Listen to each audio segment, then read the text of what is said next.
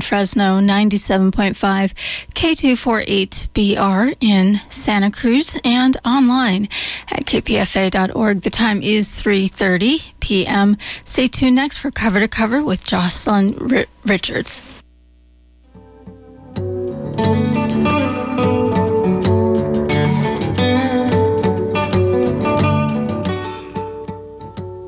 Welcome to Cover to Cover Jovelyn's Bistro. and welcome to this third Wednesday. It's good to be back to be with you, listening audience. And normally, when I'm on the air with you for Cover to Cover Jovelyn's Bistro, I bring to you theater or some a writer of, of some, usually fiction, which is happens to be my favorite. Fiction is my favorite genre or theater. Or, but today I'm going to bring you something a little different from a writer.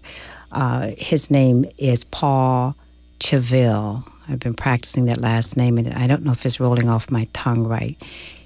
His book, his work is different because he's dealing with a very um, uh, the work that he does as a community activist, as well as ch- uh, taking on challenging issues in our culture. And this is a fourth revised and updated edition of his book, Uprooting Racism How White People Can Work for Racial Justice. And when I when he came in a few minutes ago, I shared with him the reason I'm putting this in the the, the category of arts because I would like to be able to see when this work is really happening, the aesthetics of our culture as human beings will will be will move like art, impact us like art, and art, I believe, is something that opens us up spiritually and our hearts are open. And so, if this work can be done and successful, there'll be a generation of folks where we're moving like theater, like song, like dance, like everything else that you put in the category of art. So, Paul, welcome to the show. Thank you. It's a pleasure to be with you. Yes. So, this is your fourth revised and updated edition of Uprooting Racism. Yes. What, what brought you to doing this book, this fourth edition? Well, I wrote the first edition in 1996 after many, many years of doing racial justice work and work on gender and economic inequality. And um, it was a book that I wanted to have out there. Um, I wanted somebody else to write it so that I could refer to it and I could give it to people. Um, and nobody was writing it. and so I figured, well, uh, maybe I should do it. And then as soon as I sat down to write it, I realized uh, there's all these reasons why I shouldn't write it. Um, I, I, it's too big. I don't know enough. I'll make mistakes. I'll get it wrong. People won't like that. Um, and so I was kind of stewing over that. And then I realized that that's exactly what a lot of us who are white say about getting involved with racial justice work. We won't do it right. We'll make mistakes. We'll, you know, we don't know enough. We're not ready. And I realized that that's part of what gets us stuck is not pushing through those feelings into actually getting involved, into doing the work that we need to do. So, how did you start from the very beginning of doing social justice work before you even began to write the book? I started in the late 1960s in college. Uh, the war in Viet- against Vietnam was happening, and I was uh, part of a generation that was trying to stop that war. And I also, on my small liberal arts, uh, almost completely white campus, uh, a group of African American students were brought in my senior year, and um, they were very angry and outraged at the levels of racism they were experiencing on the campus and um, protested, tried to get a Black Studies program. And uh, some of us were trying to support them and figure out, you know, how best to nurture what they were doing along. And they, they really had two needs. One was direct solidarity, um, supplies, messages, groceries, you know, the nitty gritty of what you need when you're organizing. Uh, and the other was they said, well, and talk to these white folks because the, the students, the faculty, administration don't have a clue about what's going on. And where was this at? This was in Portland, Oregon. Okay. And um, and I and so we we organ we started organizing the logistical end of it. Um, but I realized that I had no idea how to talk to other white people. Um, that uh, I didn't know enough, um, and I didn't. I had never done it. I had no practice in it. So anyway, that started uh, me on a road both of doing racial justice work and thinking about how do you talk with people and write about and and work with folks uh, who are not on the front lines of being marginalized by our society. So I got very involved. We started the Oakland Men's Project here in the late 70s to work with men around issues of male violence. And again, it was talking to folks who are who benefit from the system, are normalized and don't understand necessarily their stake in changing things. And so, for you, and when you say you didn't know how to talk to folks, what does it really? What does that mean in very practical? Like talk, like hi, how you doing? You're talking about you didn't know how to talk to people about the subject matter of race. Right. What would be what would happen when you would try to attempt those conversations? First of all, I, I was very angry at them for their ignorance and for their non action and resistance. Um, and that's uh, that can be a motivator for having the conversation, but it's not a good tool in a conversation. Okay. um, I didn't know enough about the history of racism in this country.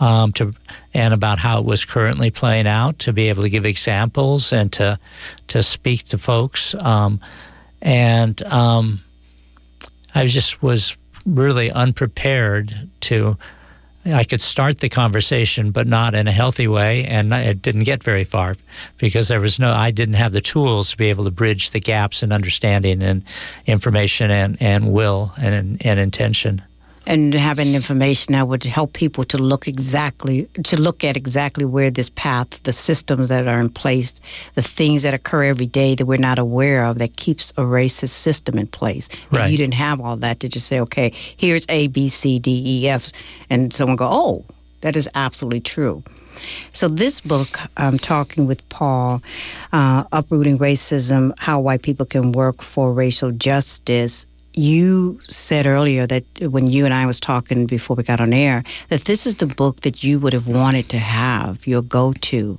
book. Mm-hmm. And so the content of it, tell us what's what what all is inside of this that you're offering and it's really geared towards white people, right? Right. The subtitle is How White People Can Work for Racial Justice. Okay. So and I'm gonna put the number out there if anyone wants to join us to ask a question. I may not uh, that may not cross my mind or something you want from Paul to know. And the, uh, if you're local, it's 510-848-4425.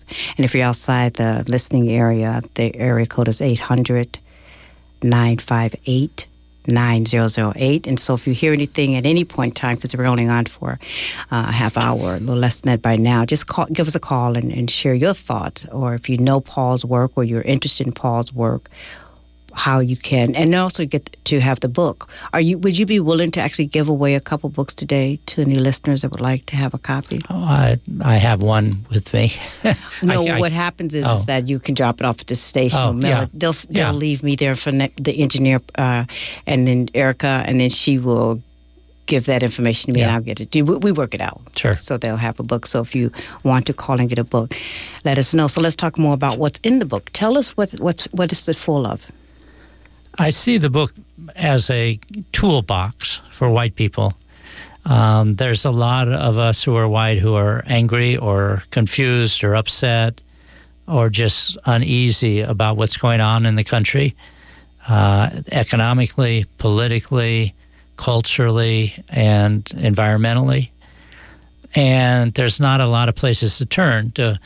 Um, to learn a little bit about the history, some of the stories, what's going on today in different institutions like education and healthcare and the criminal legal system, and also what's going on in terms of resistance. How are white pe- uh, why, how are people of color resisting uh, the racism that they're experiencing, and and guidelines for getting involved, links, uh, resources So it's it's really is a toolkit for folks, um, white people who want to make a difference, want to get uh, involved in some way, but aren't sure how. And you also talk about in your book that there's the benefit of getting involved. And mm-hmm. I appreciated that writing. And the, the, what page was that on?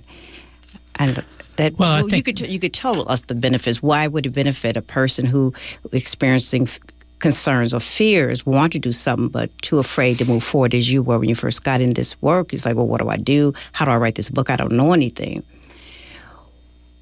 But at the same time, there was something you saying, something has to be done. What is the benefits for white people to get involved and to read this book and to do the work? I think that um, I'm part of a national network uh, an organization called SURJ, Showing Up for Racial Justice, which was set up to educate and mobilize white people uh, to work in multiracial alliance for racial justice. And one of the values that we hold is the value of mutual interest. The understanding that there are so many ways that we pay costs for racism. We get a lot of very specific benefits from racism. There's no doubt about that. And people of color pay the most damaging and devastating costs. But there are serious costs for white people. Um, one is that we it, racism has always been used to divide poor and working class white people from poor and working class people of color to be able to resist, work together and organize to resist the huge inequality in this country and the the rule of our ruling class.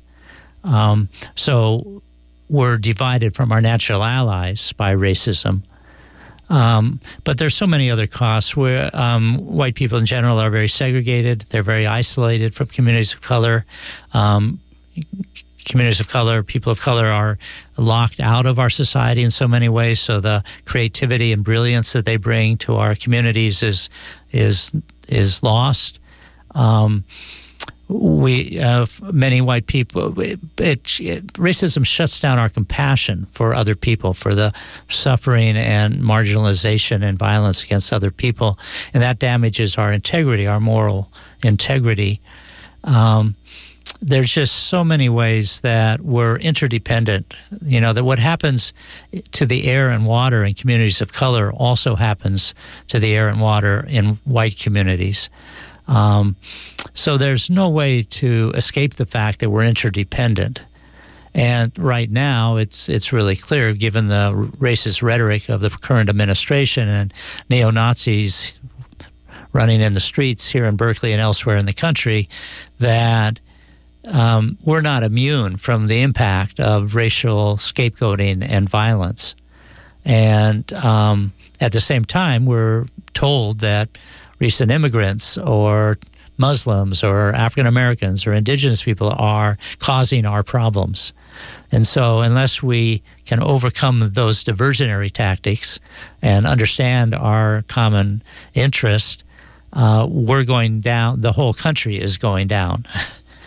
so, um, there's tremendous benefit for white people stepping up. Um, and it, at the same time, we have different roles to play because white people aren't on the front lines of grassroots struggles, and so we don't and we don't pay the same kinds of costs.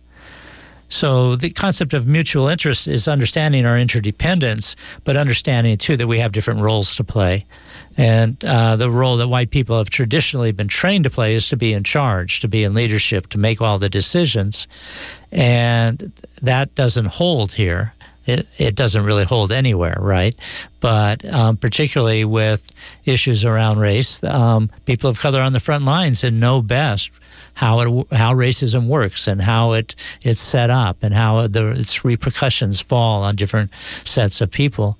Why do you think that when we see the athletes taking a knee, that when white people have a chance to speak to that in a public space, there's an anger, an immediate anger, or saying that's not the appropriate place to do that, that demonizing the protesters for supporting the truth that Black Lives Matter, and even the words Black Lives Matter to many people instead of looking at that truth, Mm-hmm.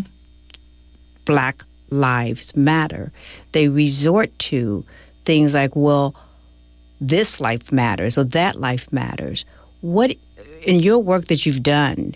What is that running to? That place of running away from the truth to to to uh, to some distracting factor, like why are they kneeling now, or it's inappropriate, or not looking at the language of of the national anthem and really looking at what that represents. What is that? I think it's partly that most white people are, are very ignorant of the extent of racism and the impact of racism in our country, and and also of our history and how foundational racism has been to the building of this country, the very operation of it. Um, so they're not prepared to understand any kind of different perspective. They're they're not open to it. But beyond the individuals, I think we have very powerful institutions, and and the in which racism is built in to the fabric of how these systems work.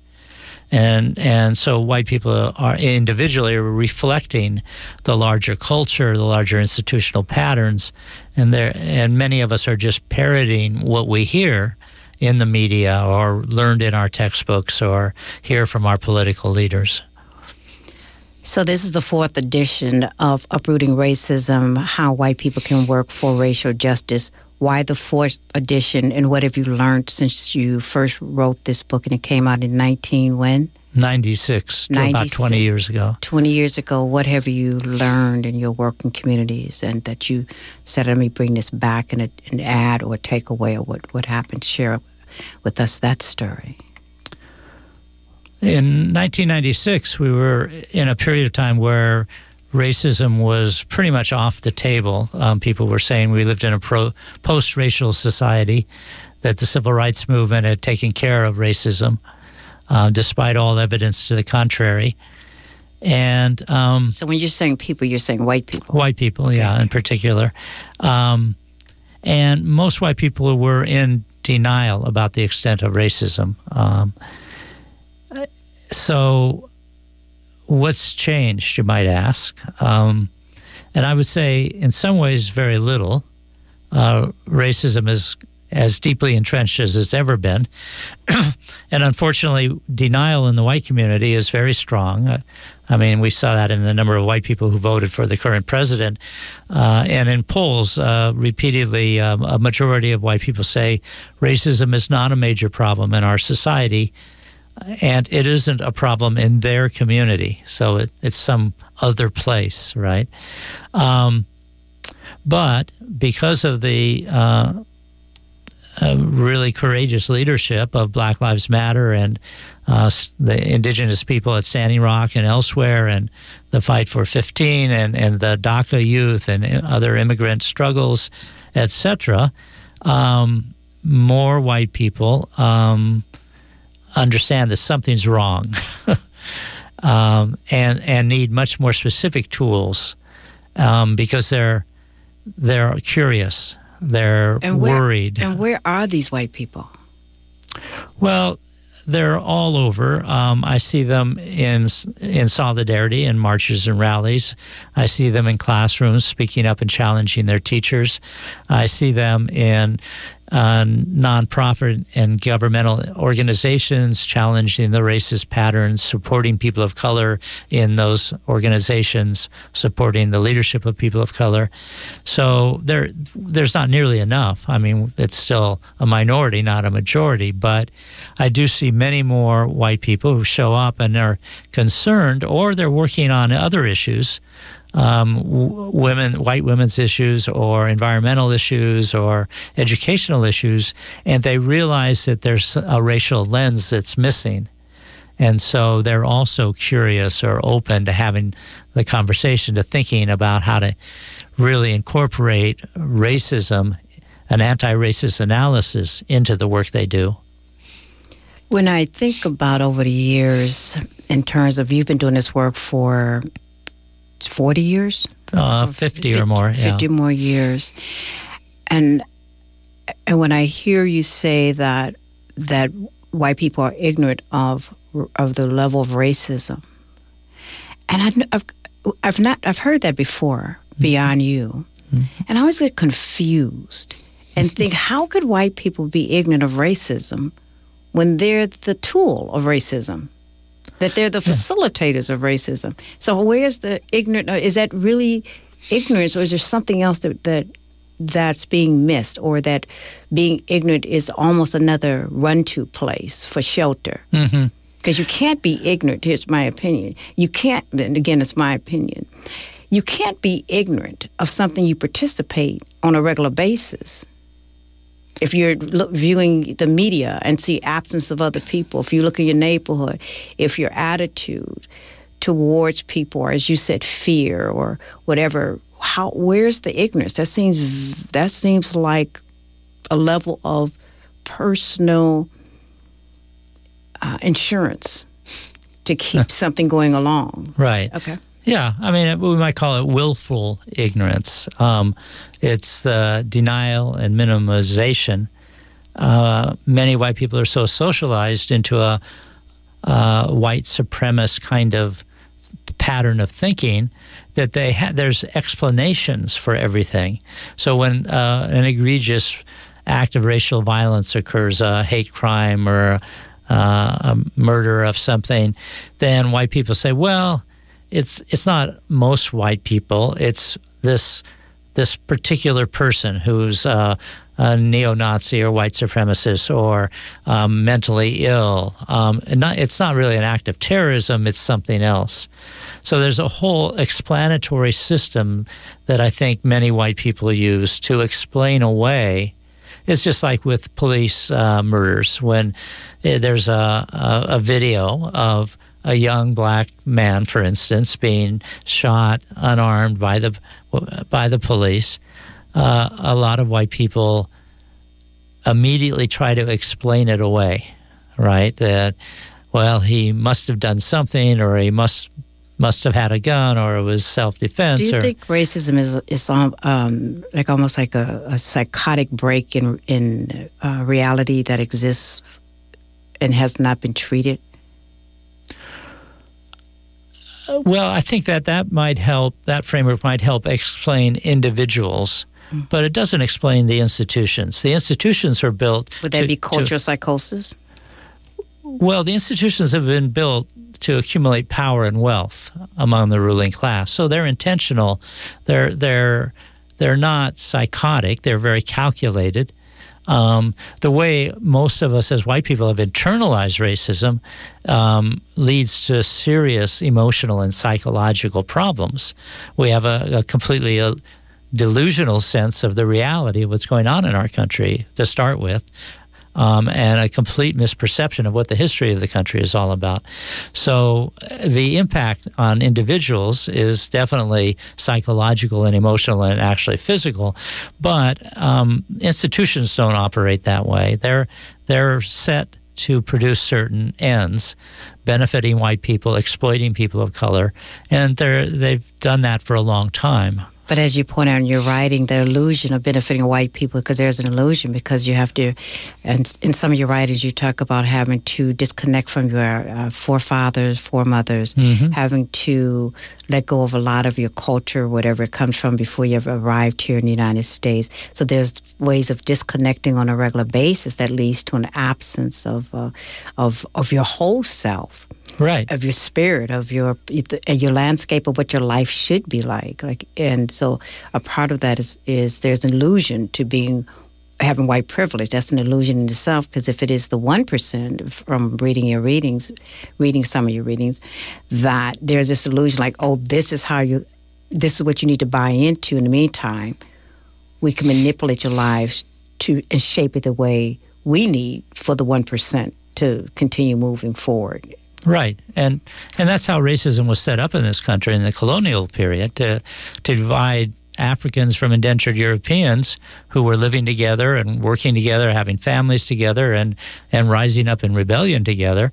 And the ruling elite of Virginia, in particular, but a lot of the colonies said, we need to separate these people, and we and we can take advantage of that by uh, making uh, Africans enslaved for life and giving indentured servants certain benefits when they at the end of their indentureship and giving them the sense that they're better than enslaved Africans and set, we can set up we can divide and conquer.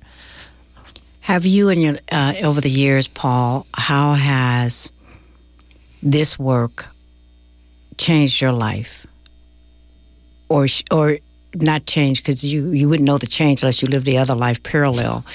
but how has it impacted you as a human being, the way you move in the world? From that person on campus that didn't know how, that wanted to support a group of black people coming there to have a voice, and not being able to speak to your your peers in that regards. And now, fast forward, who are you? Ultimately, it's completely transformed who I am. Um, it's it's connected me to other people, other communities. It's connected me to the misinformation and socialization I've had as a white person, as a male, as a person with various kinds of educational privilege. Um, it's um, opened my eyes to m- more accurately see how the world works and how we are being devastated um, by the this current structure of inequality. Um, it's given me access to lots of other different cultures and uh, music, arts, literature, all kinds of things like that. But but the, the kind of the deepest transformation I think is personally just in, in being able to build community in building relationships with other people across lots of different kinds of difference in ways that brought me out of the isolation and self-centeredness and arrogance and sense of entitlement that as as a white man I was deeply socialized into. Do you think it's made you a better uh, partner in life, a father in life? Absolutely. Yeah. Great. So, in our last minute uh, that we have together, share with our audience where they can reach you if they're interested in. Your book is full of questions people can ask, history, organizations, etc. How can they get hold of you? My website has lots and lots of resources, our articles, links, uh, exercises. Uh, it's just www.paulkivel.com. And those who want to contact me uh, individually, uh, I'm at paul at paulkivel.com. And um, the book is widely available in independent bookstores and also available on my website, Uprooting Racism How White People Can Work for Racial Justice. Thanks for being my guest, and thank you for listening. I've been your host, Jovelyn, and I will see you next time. Veterans for Peace is an international organization of military veterans and allies dedicated to building a culture of peace, exposing the true costs of war and healing the wounds of war. The San Francisco chapter of Veterans for Peace is presenting a My Lai memorial exhibit to honor the 2 million Vietnamese who died in their American war. This is a response to the Pentagon's $63 million campaign commemorating the 50th anniversary of that war, an attempt, really, to justify our immoral military actions in Vietnam and promote all our ongoing wars today. The My Lai exhibition is in the Veterans Building in San Francisco, April 4th to April 11th, every day, 11 a.m. to 7 p.m. The Veterans Building is at 401 Van Ness Avenue. The exhibition, co sponsored by KPFA, is wheelchair accessible. Find more information on the website mylaimemorial.org.